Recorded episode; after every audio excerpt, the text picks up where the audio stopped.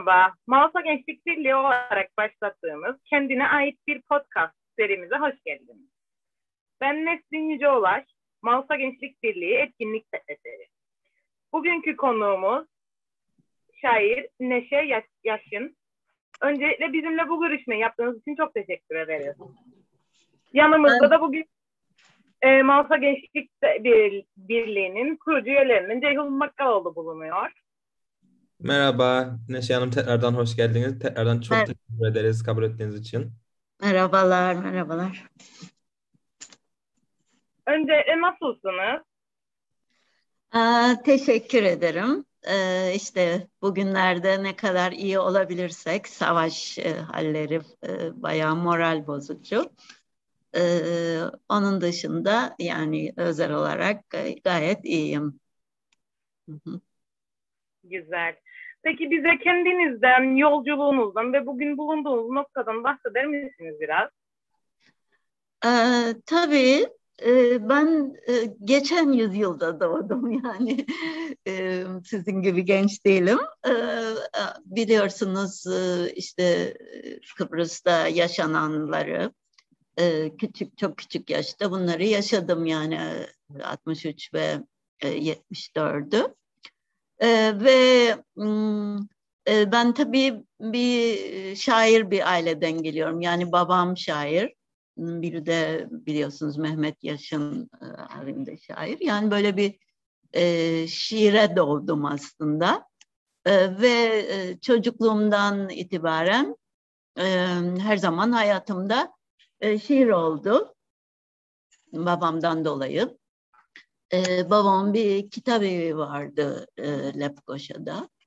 Ve ben e, o kitap evi sayesinde tabii ki pek çok e, kitapla tanıştım ama onun dışında da babam e, İstanbul'a giderdi kitap almak için ve bazen ben de onunla giderdim ve orada e, pek çok şairle tanışma imkanım oldu babamın arkadaşı olan e, şairler.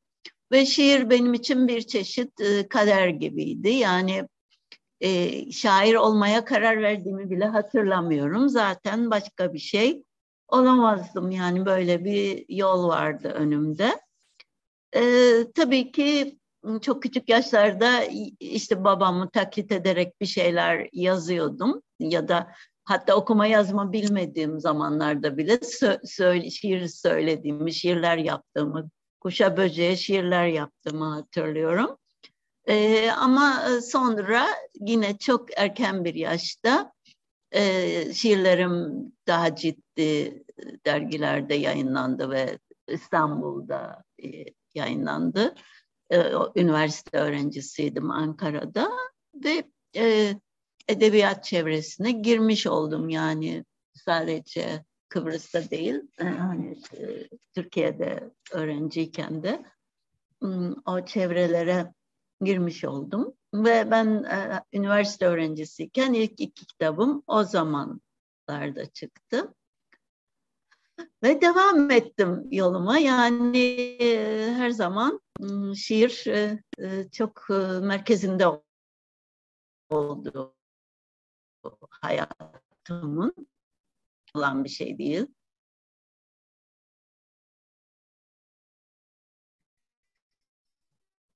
çok zor bir e, şey. E, ama şiir yazmadığın zamanlarda da bir şair gibi yaşamak e, mümkün. E, ben her zaman şiirle hep ilgiliyim. Yani e, e, aslında her sabaha şiir okuyarak e, başlıyorum yıllardır. E, bu bana İlhan Berk'in tavsiyesiydi. Sabahlara şiir okuyarak başla diye. Sonra dedim ki ya niye e, çevirmeyim şiirleri? Yani her zaman elimde e, şiir kitapları oluyordu İngilizce, biraz Yunanca. Ve e, onları çevirmeye başladım. E, şiirler çevirmeye başladım. Yani sabah her sabah bir şiir çevirmeye başladım. Özellikle pandemi döneminde. Ve sizin gibi şiirle ilgili e, podcastlar yaptım. Aynı denizin kıyısında e, diye bir e, 33 tane podcast yaptım Akdeniz şairleriyle ilgili. Söyleyebileceğim bunlar şimdilik. Sizin sorularınızla daha da açarız. Teşekkür ederiz. Bir sonraki sorumuz şöyle. Kıbrıs'ta önemli bir kadın figürüsünüz. Bu önemli kadın figürü olarak en güçlü hissettiğiniz an neydi? Benim e, için yani kadın olarak mı, şair olarak mı emin değilim ama sonuçta bir kadın olmasaydım hani bu tarz şiirler yazmazdım. E, ben e, e, yani 17 yaşımda yazmış olduğum bir şiir bestelendi bir e, Kıbrıslı Rum e, best, şarkıcı bunu besteledi, müzisyen besteledi Mario Stokar ve onun um, o şiirin şarkı olması e, o küçük yaşımda e, hayatımı çok e, değiştirdi ve ben o dönemde daha çok böyle bir kamusal figür haline geldim diye düşünüyorum. Adanın her iki tarafında da. E, bir kez e, yani sıfır politikası olan günlerde Kıbrıs'ta adanın bir tarafından öbür tarafına geçmek e, epey zordu. E, ve o dönemde e, bir nedenle adanın güneyine geçmiştik. Yani bir özel, çok özel ve çok istisna bir durumdu. ben Yeşil Barış Derneği'ndeydim ve onun onun temsilen e, bir e, kongreye gittim e, şey adanın güney tarafında ve orada bir stadyum dolusu insanın bu bu şiirden yapılan şarkıyı ağlayarak söylediğini gördüm. Beni sahneye çıkardılar ve yani onu o anın e, e, yani bir kamusal figür olarak e, benim için bir dönüm noktası olduğunu düşünüyorum onu.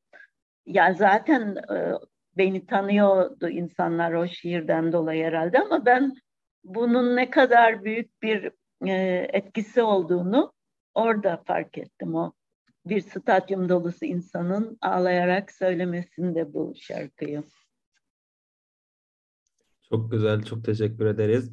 Aslında e, şiirle ilgilenen biri olarak söylemek isterim ki sizin Üşümüş Kuşlar kitabınız benim e, okuduğum ilk Kıbrıslı şair kitabıydı ve benim de aslında hayatımda çok önemli bir rol oynadınız. O yüzden kendi adıma da çok teşekkür ederim. Ne kadar sevindim. E, peki ailenizden bahsettiniz. Peki şu an bulunduğunuz konuma gelirken kadın olduğunuz için ayrımcılığa uğradığınız oldu, uğradığınız oldu mu?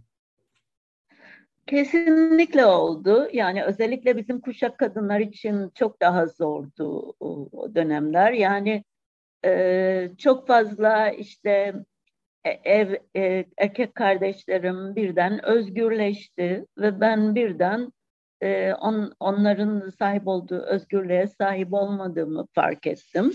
İşte daha ev evde olmam gerekiyordu e, ve e, e, bir hiyerarşi olduğunu fark ettim yani işte kadın ol, olmanın ve bununla ilgili toplumsal cinsiyet rollerinin e, verilmesini. Ayrıca tehlikeyi fark ettim. Yani sokaklar tehlikeliydi.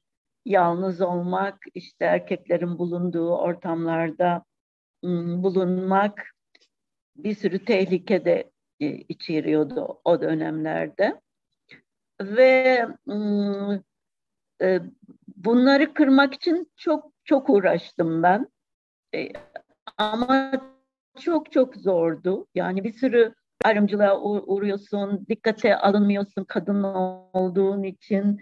Yani kadınların zaten edebiyat içindeki serüvenlerinde bu var pek çok kadın.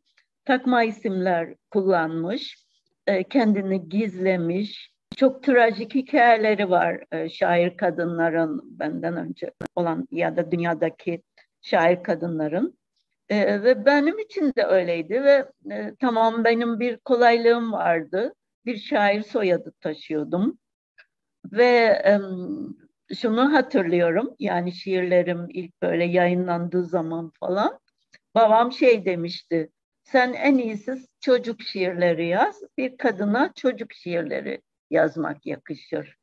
Yani bir biçimde beni e, onunla sınırlıyordu. Yani kadının işte e, bakıcı rolü, işte eğit çocuk eğitimiyle ilgili rolünü sınırlıyordu ve ben ilk zamanlar gerçekten çocuk şiirleri yaz yazmıştım ve sonradan bir tepki olarak reddettim. Yani e, hani yine yazabilirim belki ama yani böyle bir reddedişe girdim bu bu tarz hani çocuklar için yazılan şiirleri. E, bu nedenle yani babamın bu e, yorum, yorumundan dolayı. E, ve benim için en önemli şey özgürlük oldu hayatta her zaman. Hep karşı çıktım. Bu ön, öndeki engelleri e, aşmaya çalıştım. Her zaman onu gördüm. Kadın olarak e, çok e, dezavantajlı e, durumdaydım.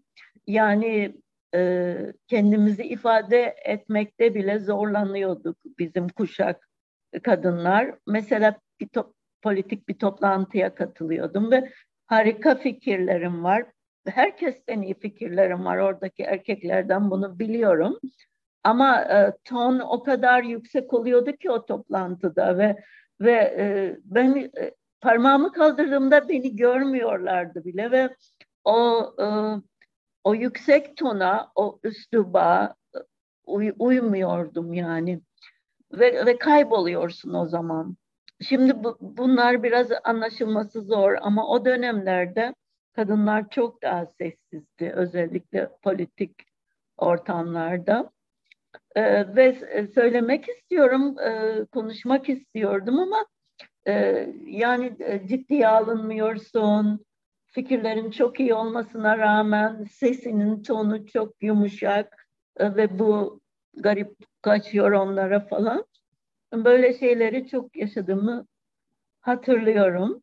E, bugün e, yani böyle değil tabii genç kadınlar çok daha seslerini duyuruyorlar ama bu geçmişte yaşananlar bizim verdiğimiz mücadeleler de bunun yolunu açtı diye düşünüyorum. Kesinlikle yani e, şu an Kıbrıs'ta kadın haklarının ve her şeyden önce sanatın içindeki kadının pozisyonu bu pozisyona gelebilmesinde e, sizin de önemli bir etkiniz var. Peki e, bir sonraki soruyla aslında biraz iç içe oldu ama e, Kıbrıs'ta okur yazar bir kadın olmak zor mu? Um, yok sanmıyorum. Hele bugün için hiç ama benim dönemimde yani benim bir sürü arkadaşım kolejden liseyi bitirdikten sonra evlendiler yani. E, ve e, yani e, böyle bir hazırlık olurdu o dönemde. Yani evlen evlenecekti yani kızlar. Üniversiteye gitmek zordu. Yani zordu dedim aileler tercih etmiyordu kızlarını e, göndermeyi bazı aileler. Ve kızlarını her zaman korumaları gerekiyordu. E, işte kız çocukları e, ailenin denetimi altında tutulmalı, serbest bırakılmamalı.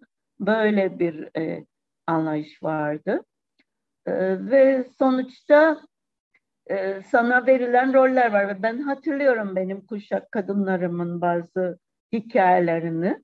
Mesela evde kitap okuyor, kapı çalınıyor ama ev pek derli toplu değil ve e, korkuyla kitabını saklıyor çünkü aa diyecekler ki hani e, evde işleri var ama e, o kendisi kitap okuyor sanki kitap okumak bir lüks ve e, yani kadının e, yapmaması gereken bir şey. Çünkü kadın zaten ev emeği acayip bir emek.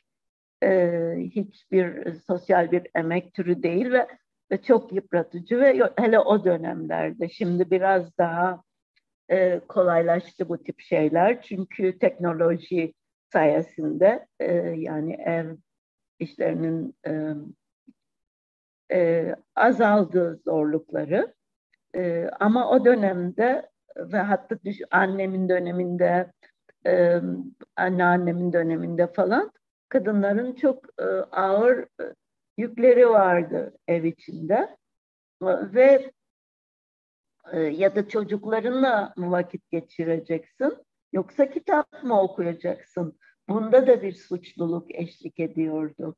Ve pek çok feminist kadının e, aynı rüyayı gördüğünü ben tesadüfen öğrendim. Ben de görürüm bu e, rüyayı. Rüya değil kabus diyelim.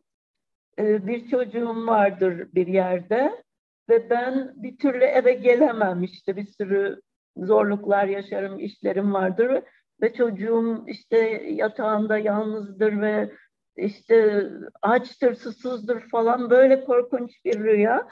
Ee, ben tesadüfen öğrendim. Dünyanın pek çok ülkesinden pek çok e, feminist kadının benzer bir rüya gördüğünü. Yani o e, sorumluluk duygusu e, özel alandaki sorumluluklarla e, kamusal alandaki sorumlulukların e, birbirine e, karşı gelmesi ve e, yani kadının üzerinde e, bir baskı oluşturması.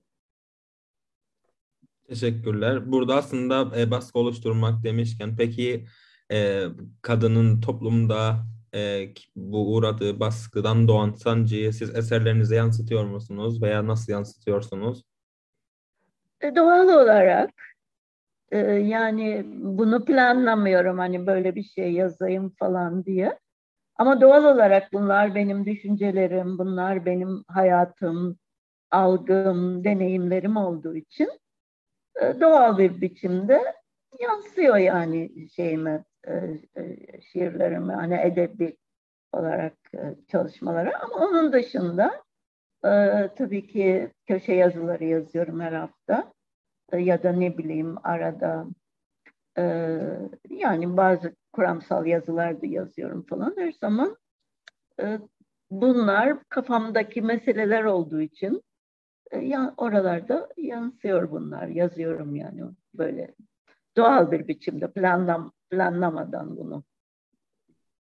Teşekkürler. Peki sizce gençler kalemin e, tabii ki toplum üzerinde bir etkisi vardır. Kalemin, yazının, e, şiirin e, ve yani kalemin kağıt üzerindeki her hareketinin bir etkisi vardır. Peki sizce gençler kalemin kadınlar üzerindeki etkisini fark ediyor mu?